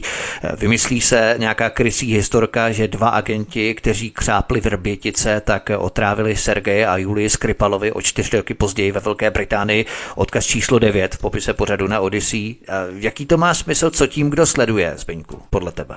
Jaký to má smysl, můžu, můžu jenom, jak to řekl, na to, na to reagovat z občanského pohledu, z informací, který v pozici občana mám, jestli je to dobře nebo špatně, to asi vyhodnotí každý sám. Já jsem na to reagoval spontánně jako občan omluvým dopisem, který jsem já za sebe, za Zbyňka Prouska, poslal poslal uh, vládě Ruské, Ruské federace, kde jsem poslal omluvit za sebe omluvný dopis, že jsem sice občanem České republiky, ale nejsem to ta Česká republika, o které mluví, mluví, mluví politická reprezentace v, v zahraniční politice vůči Rusku. Eh, tam jsem přímo mimo jiné eh, v tomto stručném, stručném vyjádření jsem napsal, že tento akt hodnotím jako očividný projev vazalství, patolízalství a současně akt nedůstojný a trapný. A teďka to v té své odpovědi tady pro tu naší, naší, eh, naší nahrávku, naše vysílání rozvedu. Já osobně to považuji za akt studené války. Všichni, co jsou starší ročník, si pamatují období studené války, a jak tady naznačovala nebo zmiňovala paní Vitásková, vůbec bych se nedivil, kdyby přerostla ve válku horkou, ve válku aktivní, aktuální a to bych, to bych teda nepřál vůbec, vůbec nikomu, protože každá válka je něco hrozného. My jsme generace, která ji naštěstí nezažila, ale jak, je, jak e, nemůžeme vyloučit, že naše politická scéna dělá všechno pro to, aby i naše generace ještě zažila, nedej bože ti, e, ti mladší, kteří mají život před sebou. Je tady zarážející, že opravdu ta událost je eh, za prvé 8 let stará, takže tady prostě máme nějaký záškodníky, kteří tady 8 let působ, před 8 lety působili, nějakou dobu působili a eh, my to najednou objevíme za minutu 12. Jo? To je takový jako prostě takový s podivem, zase bych to mohl rozvádět, ale čas běží. Takže to je tady velmi s podivem. Dál je tady velmi s podivem, že to je zrovna, zrovna t, eh, jak bych to řekl, ten, ten výstřel ten výstřel z ty signální pistole v, v, v naší, v, čes, v české zahraniční politice je v době e, éry takzvaných Dukovan, čili se rozhoduje o tom, kdo se bude podílet na Dukovanech. Je to zrovna v době, kdy 43% obyvatel, jak jsem si to někde přečet, Eh, požaduje vakcínu Sputnik. To znamená, že kdyby tady byla vakcína Sputnik z Ruska, tak tady nebude mít 43% biznisu nějaký západní kapitál s nějakýma sarajtama, po které, jak jsem si zase tuhle přečet, už 46 lidí umřelo. Takže eh, ono všechno musíme vidět v souvislostech a sounáležitostech, to je taková věta zpráva.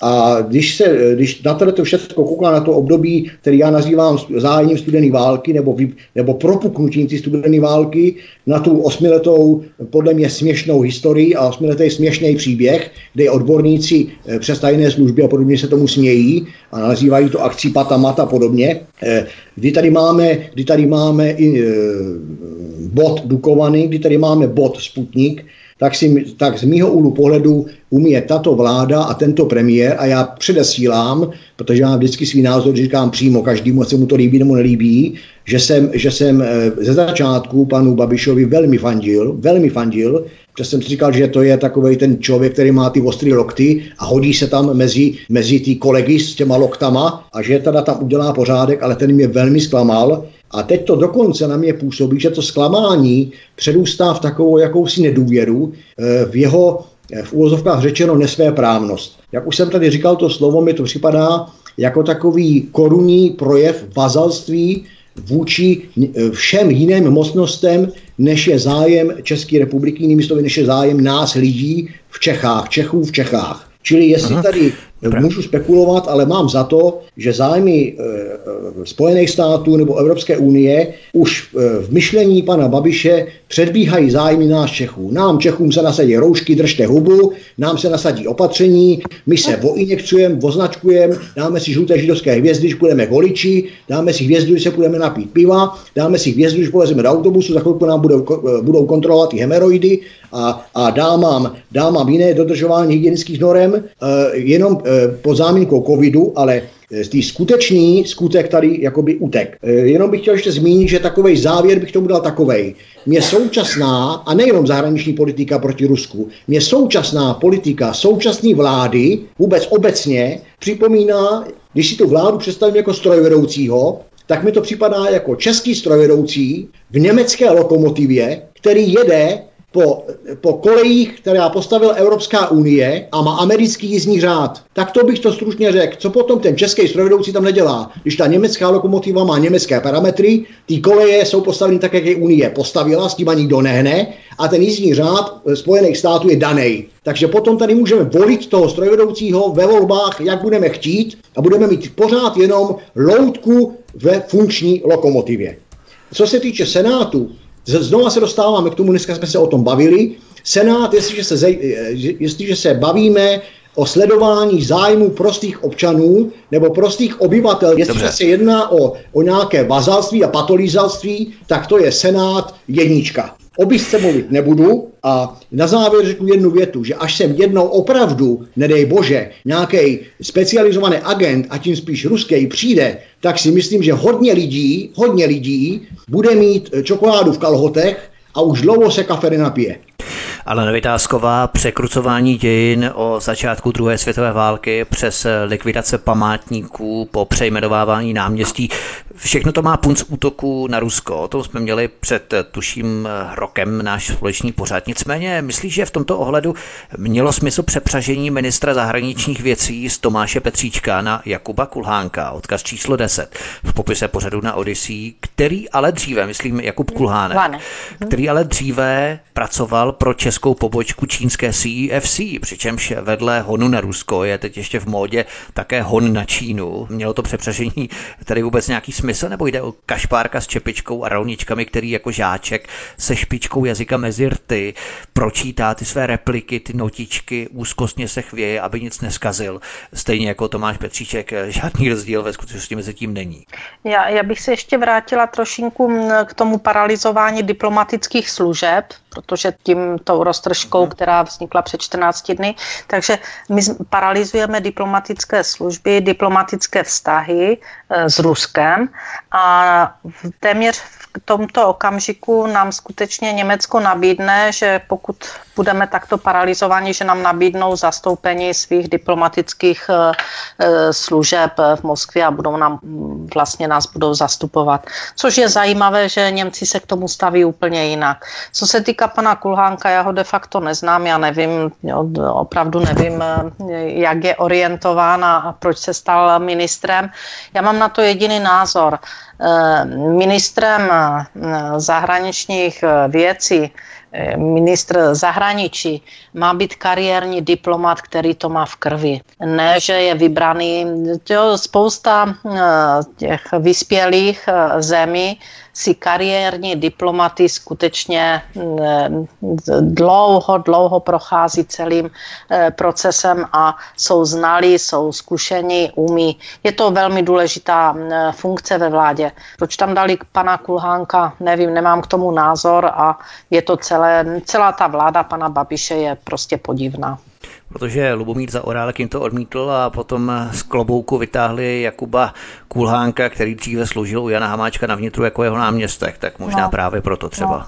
Jo, hmm, dobře, ale to není kariérní diplomat, stejně no, není, Zaorálek není kariérní diplomat, je to sice nějaký marxista, nebo se pohyboval, myslím, na této úrovni před revolucí, e, ta, takže to, to, to kariérního diplomata si opravdu představuju jinak.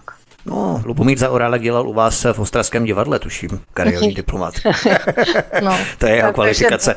On, ano, odmítl to, měl to být eh, on ministrem, protože předtím byl. Na druhé straně pak vystoupí eh, v parlamentu, že nepotřebujeme důkazy.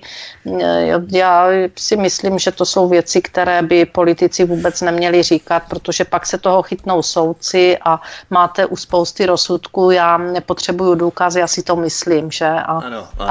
a je člověk záminka. odsouzený. Zbigněk Prousek, minulý rok jsme byli svědky Ricinové aféry, kdy se byli do prsou udatní hrdinové typu starosty pražských řeporí Pavla Novotného nebo starosty Prahy 6 Ondřeje Koláře anebo pražského primáta Zdeňka Hřiba.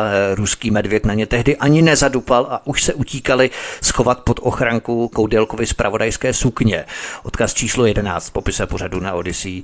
Do toho Jan Hamáček pronesl, že jeho zvažovaná cesta do Moskvy v předvečer odpálení té tiskovky v rámci Vrbětic měla být jenom zastíracím manévrem. Odkaz číslo 12 v popise pořadu na Odyssey.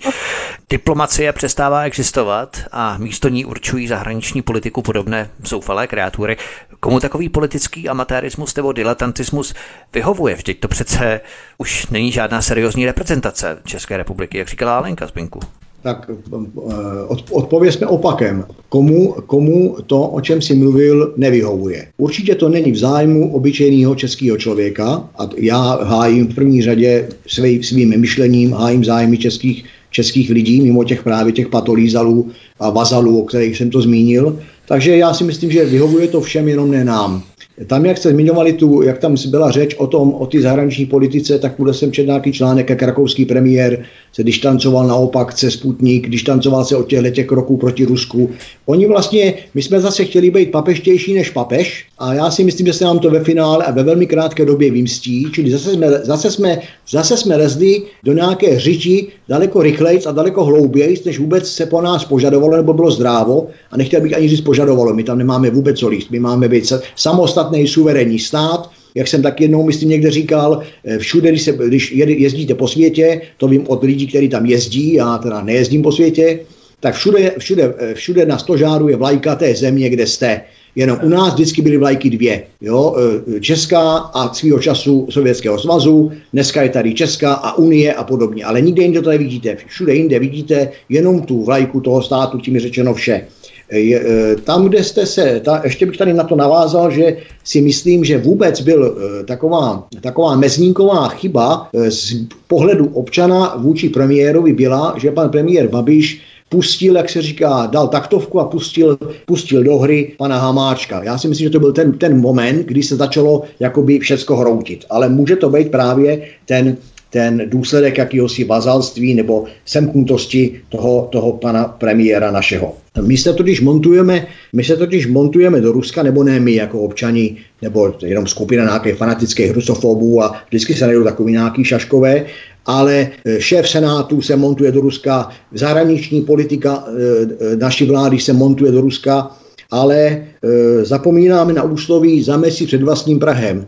Tady se nabízí skoro otázka, když, jsme takový, když se tak hrdě montujeme do, velmo, do velmoci, která má čtvrt miliardy lidí, je absolutně ekonomicky, vojensky a jinak soběstačná, která má podporu hlavy státy 97% a tak dále a tak dále, tak jestli máme tady ve vlastní zemi takový pořádek, že si to můžeme dovolit. A teď pomíjím, že nás je 10 milionů, protože jinak, kdybych to nepomíjel, tak bych se dostal k tomu, že to, co, že Moskva má 11 milionů lidí, čili jinými slovy, to, co v Moskvě vyřeší starosta s nějakým zastupitelstvem, v úvozovkách řešeno, to u nás nevyřeší právě ani hrdiný senát, nevyřeší to ani sněmovna, nevyřeší to ani 14 nebo 16 ministerstev, nevyřeší to hejtmanství a k tomu přebujelá státní zpráva, Nemluvě o těch našich, o, o té justici, o kterých jsme se bavili. Takže já si myslím, že vždycky je potřeba používat zdravý rozum a není potřeba drážit hada bosou nohou. Protože e, e, jestli e, ten, kdo má rozum, a to je právě i na tom západě, tak s Ruskem obchoduje. A ten, kdo rozum nemá, tak ten na Rusko plive.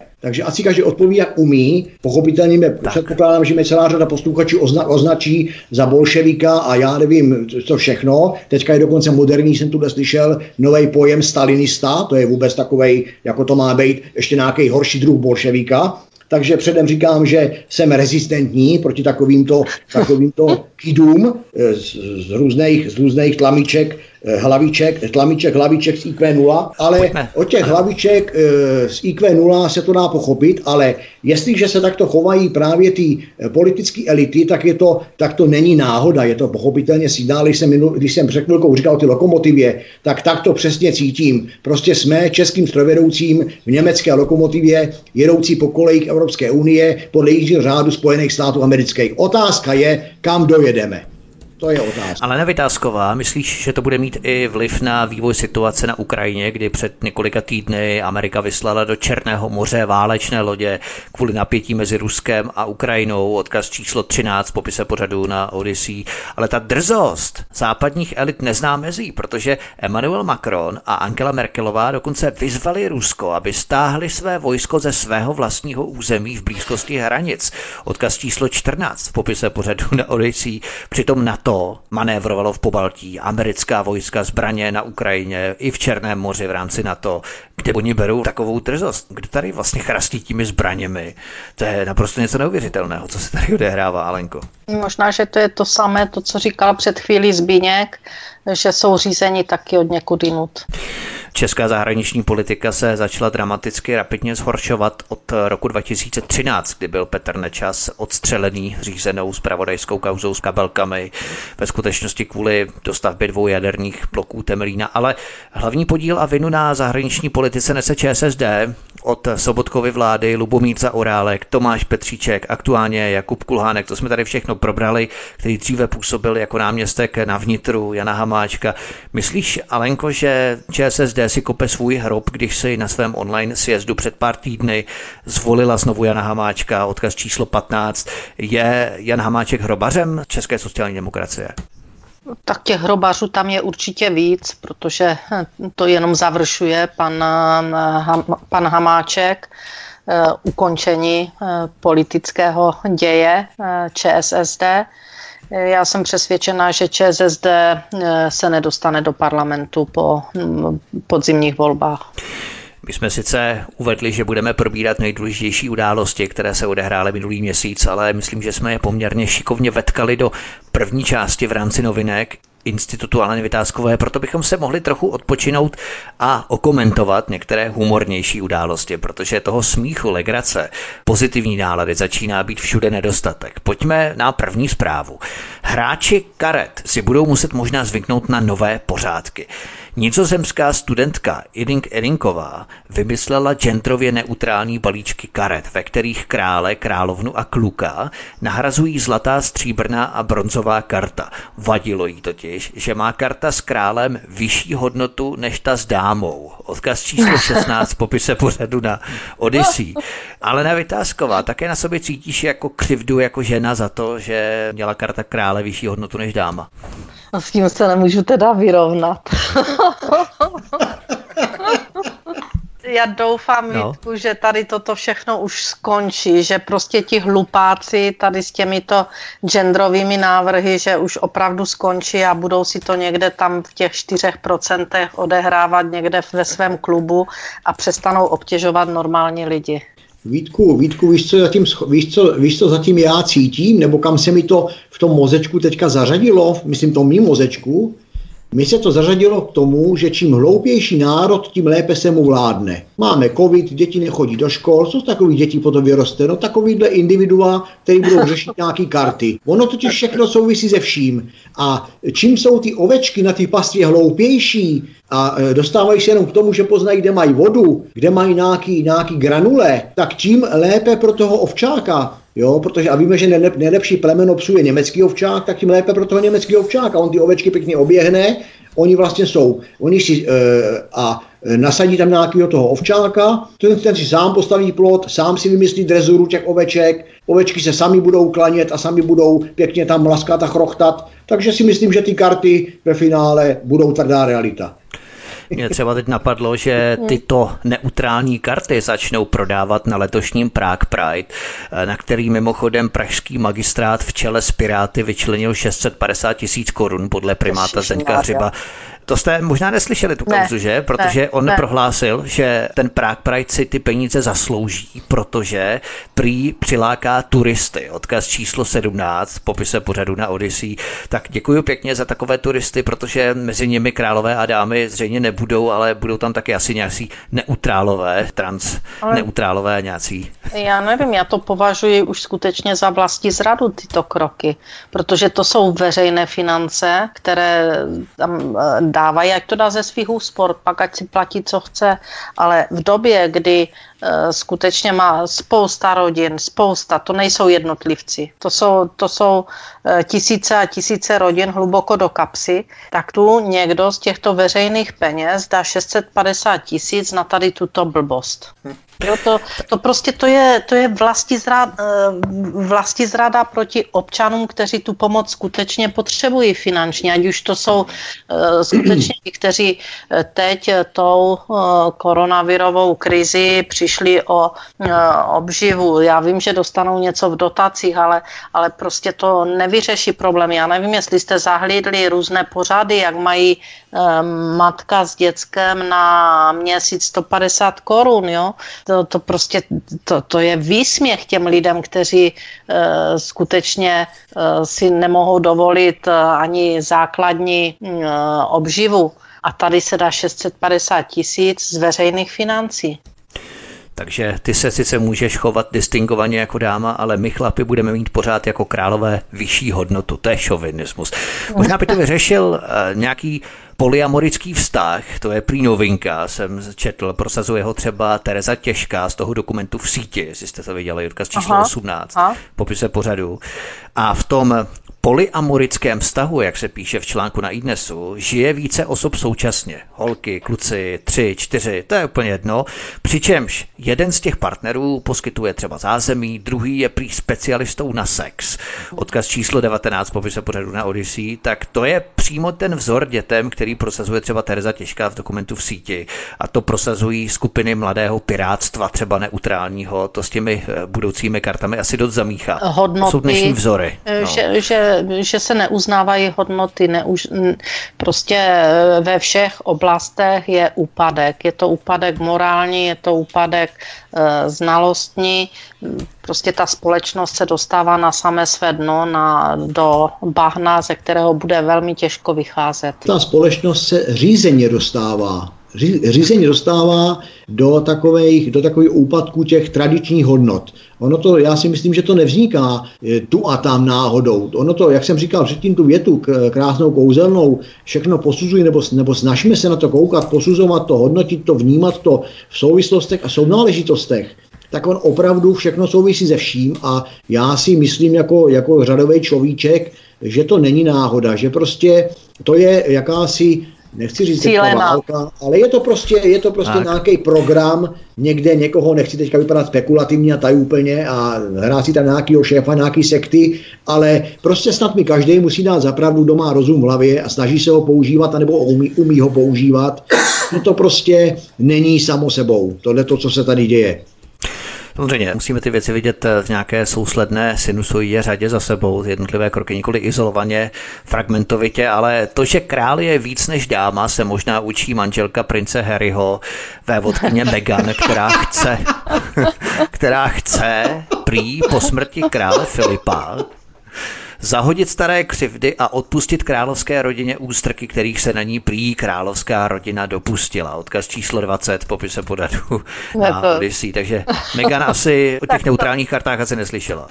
Ne, ta, taky jsem to neslyšela, ale to už je opravdu mm, komedie, no ale je to fajn, že se můžeme i zasmát na závěr tohoto pořadu, protože toho úsměvu a e, takových veselých příhod nebo veselých e, kaus je strašně málo, takže tady tato je hodně veselá, to mě pobavili. Jak říká, jak říká jeden můj dobrý kamarád, e, v dnešní moderní době zasmát se znamená být podezřelým. to je docela dobré, to začnu možná používat tohle. To se dostáváme k novému modernímu trendu některých skupin, který se souhrně nazývá cancel culture. To jsou ty uřvané hlučné menšiny, které terorizují většinu. Za nevhodný status přichází salva udání, nátlak i hrozba vyhazovu ze školy nebo práce. Je to taková, řekněme, nápadná totalita omezování svobody slova. Kdo nejde s námi, jde proti nám a je třeba je zničit, vymazat, potrestat, ponížit, jednoduše zrušit. Cancel. Od toho cancel culture. Odkaz číslo 21 v popise pořadu na Odyssey. Také na sociální síti, protože vy často statusujete, jak ty Alenko, tak i ty Zbinku, pozorujete tam něco takového, že takové snahy, které klepou na brány Česka už. Jakože odpojí od eh, Facebooku na 30 dnů a tady, tady taková. Přesně to... tak, různé blokace, smazání, hmm. prostě zmenšení vlivu, dosahu a tak dále. Tak já si myslím, že nemusíme chodit uh, přímo k nám na naše nepodstatné Facebooky, teď uh, jako v Americe odpojili v té době ještě prezidenta Trumpa, takže ten trend uh, je až na tak vysoké úrovni jo, v době, jak probíhaly volby, že? Nebo končily volby, tak, tak ještě byl prezidentem a odpojili ho tyto sítě. Takže tady, když se to děje pak jinde, tak je to snad úplně běžná věc. A to si nemyslím, že bychom si na to měli zvykat, jo? To, to určitě ne, ale samozřejmě, že Jasně. se to masově děje. Tak budou vás chtít umlčet, že a nejvíc vás umlčí, když vás začnou dehonestovat, tak vás zatlačí někde do rohu a to prostě je to takový běžný trend umlčení těch, kteří, kteří nesmí být slyšet. Člověk stále žasné nad absurdní řadou různých covidových opatření, které vlády chrlí. Už myslíme, že větší stupiditu nikdo nemůže vymyslet, ale vlády nám vždy ukážou, že jsou schopné manuálně pracovat, vezmou do rukou motiky a rýče, přistaví traktory a valníky a prokopou se ještě hlouběji než nejhlubší dno pakalových šachet na Karvinsku. Tak třeba sněmovna před pár týdny schválila ve třetím čtení novelu, podle které budou muset řidiči na silnicích předjet cyklistů minimálně ve vzdálenosti jednoho a půl metru. Na místech, kde je omezení rychlosti na 30 km v hodině, půjde o vzdálenost pouhého jednoho metru. Odkaz číslo 22 v popise pořadu na Odyssey. Tak doufám, že máte s sebou pásmo a poctivě měříte, když míte nějakého cyklistu v autě. To je naprosto absurdní opatření a nevím vůbec, jak to nikoho mohlo napadnout, jak to někdo mohl vymyslet. Tak já si myslím, že to není jeden, že to je jenom jeden z šílených zákonů, které se, nebo podzákonných norem, které se vymýšlí a mají daleko sáhle dopady pak. Protože to je, to, je, to je vlastně voda na mlín těch, kteří budou vám chtít dát pokutu, že jste nedodržel eh, metra a půl že to bylo no, metr no. dvacet. A teď se dohadujte, kolik to bylo. Že? To, to jsou prostě eh, nevymahatelné pak, nebo lehce vymahatelné hmm. Restrikce proti občanům, eh, protože ten, ta, ten důkaz, nevím na kom teda bude, jestli to bude stačit jenom, že někdo řekne, že to tak je. No, jak se to bude dokazovat ještě, no, no. přesně, jestli to je 1,20 možná, nebo 40 možná, že řekne, tak to je, my nemusíme nic dokazovat, že, jak nás přesvědčil pan Zaorálek. Ano, to je dneska moderní jo. slovo. Nikdo nemusí ano. nic dokazovat. My nemusíme dokazovat. To je pravda. Bude to, bude to na, líb, na líbovůli policie, a v tom větším nadhledu jo, to můžeme, můžeme vnímat i tak, že prostě zase, zase obecně tu společnost zaměstnáme nějakými žabomyšími problémy, prostě společnost, teď to nadneseně, se bude zabývat, jestli cyklista byl metr nebo nebyl metr a tak dále a my mezi tím můžeme čarovat o miliardách. Jo, takhle, bych to, takhle to můžeme vidět právě v těch souvislostech, protože jestliže jsem e, se tuhle účastnil e, pořadu tady o, o elektrárně v Turecku za 12 miliard, tak ta se tahne několik let a 12 miliard nikoho nezajímá, ale naše soudy soudí šest rohlíků, soudí nějakého mladého kluka, který na Facebooku se vyjádřil k nějakému terorismu, naprosto poťapaně, tak ten dostal taky snad 6 let tak teď budeme zase řešit nějaký cyklisty a vzdálenost od cyklistů a oni ve finále s tím eh, došlete se eh, ve veřejných sítích, že s tím nesouhlasí ani ti cyklisti, ne, eh, že s tím má problém policie, ale zřejmě nějaký nějaký nějaký poslanec dostal prostě peníz za podání, za podání nějaký prostě podnětu k zákonu, čili zase v souvislosti s tou náležitostí a musíme dojít zákonně k tomu, že nepotřebujeme v našem státě skupovat v lékárnách tabletky na zvracení, stačí si pustit zprávy nebo sledovat nějaký politický dění a rozhodně se nikdo neotráví jedovatýma houbama, protože se vyzvrací dřív, než, se, než otrava stačí působit. Poslední věc úplně pro dnešek. Jen málo kdy se některému politikovi povede, aby byl tak jasně spojený s ptákovinou ve volebním programu. Místo předseda ODS Aleksandr Vondra to dokázal. Do programu koalice spolu, to znamená občanských demokratů, lidovců a TOP 09, se dostal Vondrův nápad, aby si lidé sami vybrali českého národního ptáka. Odkaz číslo 23 v popise pořadu na Odyssey. Máte nějaké typy třeba zrovna ODS, by to mohlo být třeba strakat a co nejvíc krade? Těch ptáků v ODS je hodně. Beňku, máš tip na nějakého tak, ptáka v ODS? Když to ODS, tak mě tuhle, eh, tuhle jedna paní, dáma, která je jinak velmi slušná, ona taky neřekl nic vulgárního, tak mě řekla, že jí ta ODS připadá jako, jako, jedna, jako prostřední dvoustránka porna časopisu pro ženy. Kam se podívám, samý orgán, říkala.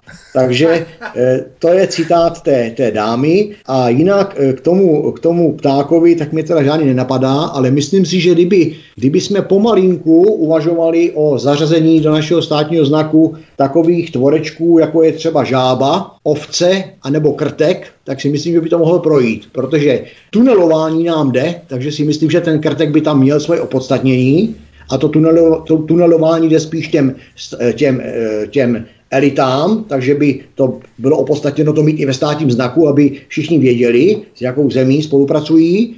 Ty ovce, no tak to je si myslím jasný, to jako e, z hlediska sčítání lidů si myslím, že by, tam, že by tam ta ovce měla své opodstatnění ve znaku, zejména teda s tím covid šílenstvím, který teďka je dalším a dalším z řetězce důkazů, že ta ovce patří k té české český povaze. No a ta žába, to je takový můj, to je takový můj výmysl nebo moje myšlenka, protože e, zjišťuju, že kolem sebe mám lidi, e, pozoruju lidi, e, mám jich hodně známých takových, který se opravdu chovají jako ty žáby. Čili co tím chci říct? Ta žába, když, eh, když máte nějaké, nějakou, nějaké remízek, nějakou, nějakou vodu, nějakou bažinu, kde ty žáby žijí, tak strašně rádi vylezou na suchý sluníčkem vysvícený kámen čistý. Když tam hrdině vylezou, usadí tam ten, ten zadek, ty nožičky srovnají, tak nahoudnou ty laloky a kvákají. Čili u nás taky celá řada lidí kváká proti politice, kváká proti tamtomu, tamhle tomu, tamhle tomu, ale v podstatě proto nic neudělají. Když mu řeknete konkrétně, co udělal, koho oslovil, co proto udělal, koho volil a tak dále, nic. A ta žába, abych to jen dokončil tu myšlenku, takhle kváká na tom sluníčku, na tom suchým kameni, jenom do té doby, než jde kolem nějaký takzvaný zloduch z jejich, ohled, z jejich očí pohledu, plácne a ta žába v okamžiku vyskočí z toho kamene, schová se do té vody, nejlépe až ke dnu tam je, tam je podělaná strachy a teď čeká dole a potom pomalinku těma nožičkama zadníma zase na tu hladinu, vystrčí tu hlavičku, podívá se, jestli už, to, jestli už ta kritika nebo nedej bože nebezpečí je pryč, zase vylez na ten kámen a tam zase kvak, kvak, kvak, kvak, kvak, kvak, kvak, kvak, a jede. Jo, tak proto bych tam já dal tu žábu, ale o ptákovi bohužel nevím. Ale jako máš taky takový pocit zvířecí farmy od George Orwella, že lidé se chovají něco podobně jako žáby.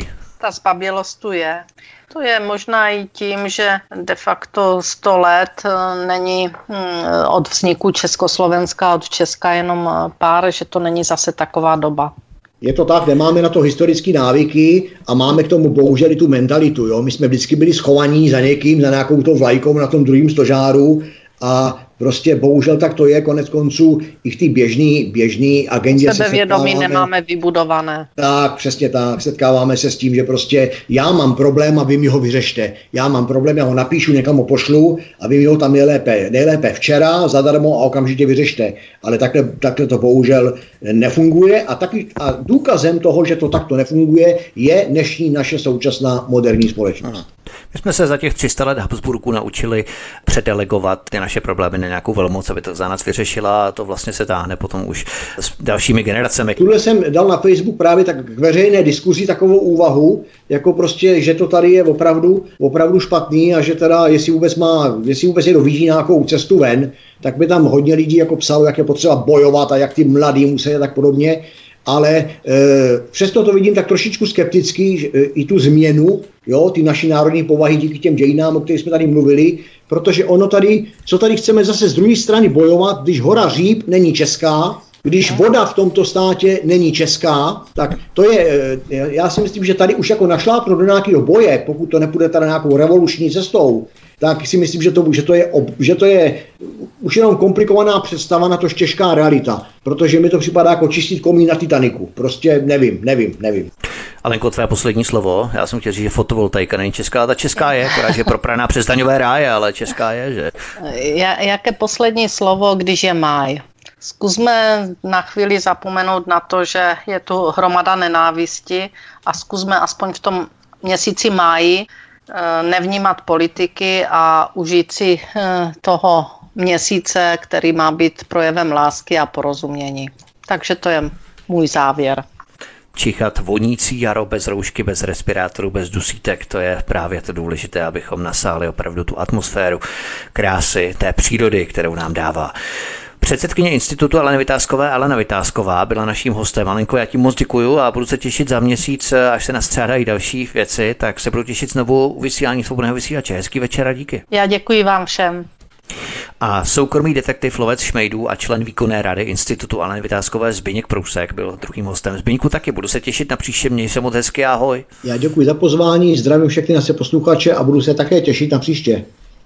Tento i ostatní pořady si, milí posluchači, stáhněte buď na našem mateřském webu svobodného vysílače, nebo zavítejte raději na náš nový kanál Odyssey, necenzurovaný kanál, kam jsme přešli z YouTube, který nám cenzuroval a hlavně mazal a blokoval naše pořady.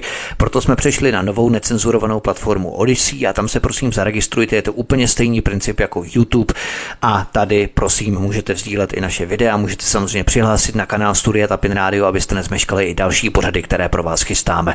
To by bylo všechno se dvěma čelními před představiteli institutu Aleny Vytázkové, znamená samotnou Alenu Vytázkovou a Zbyňkem Prouskem, členem výkonné rady institutu.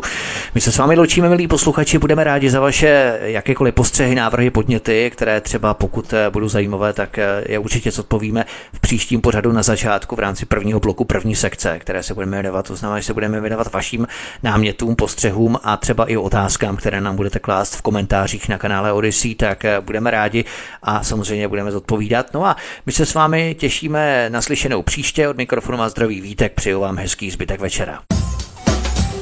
Prosíme, pomožte nám s propagací kanálu Studia Tapin Radio Svobodného vysílače CS. Pokud se vám tento nebo jiné pořady na tomto kanále líbí, klikněte na vaší obrazovce na tlačítko s nápisem Sdílet a vyberte sociální síť, na kterou pořád sdílíte. Jde o pouhých pár desítek sekund vašeho času. Děkujeme.